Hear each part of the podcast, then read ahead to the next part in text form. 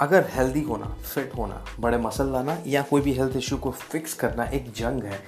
तो वो जंग में ज़रूरी है कुछ वेपन्स और वो वेपन्स हैं जो हम खाना खाते हैं, वो carbs protein vitamin minerals and water Latin और ग्रीक लोगों ने ना उनको बहुत ही कॉम्प्लिकेटेड बनाया हुआ है। तो मेरा काम ये है कि ये सारी चीज़ों को जितना हो सके उतना सिंप्लीफाई वर्जन में, जितना हो सके उतना रिलेटेबल वे में आप लोगों को समझाऊँ। और यही है ये पॉडकास्ट ये पॉडकास्ट है न्यूट्रिशन की बातें जहाँ पे मैं डॉक्टर उमेश वाधवानी आप सब लोगों को बताऊँगा कि आप बहुत ही आसान तरीके से न्यूट्रिशन का यूज़ करके आपके सारे हेल्थ इश्यूज़ आपके सारे फिटनेस गोल्स कैसे अचीव कर सकते हैं। तो मिलते हैं अगले पॉडकास्ट में, मेरा पहला एपिसोड होगा अगर अगर मैं ये कॉम्पिटिशन जीत जाता हूँ तो।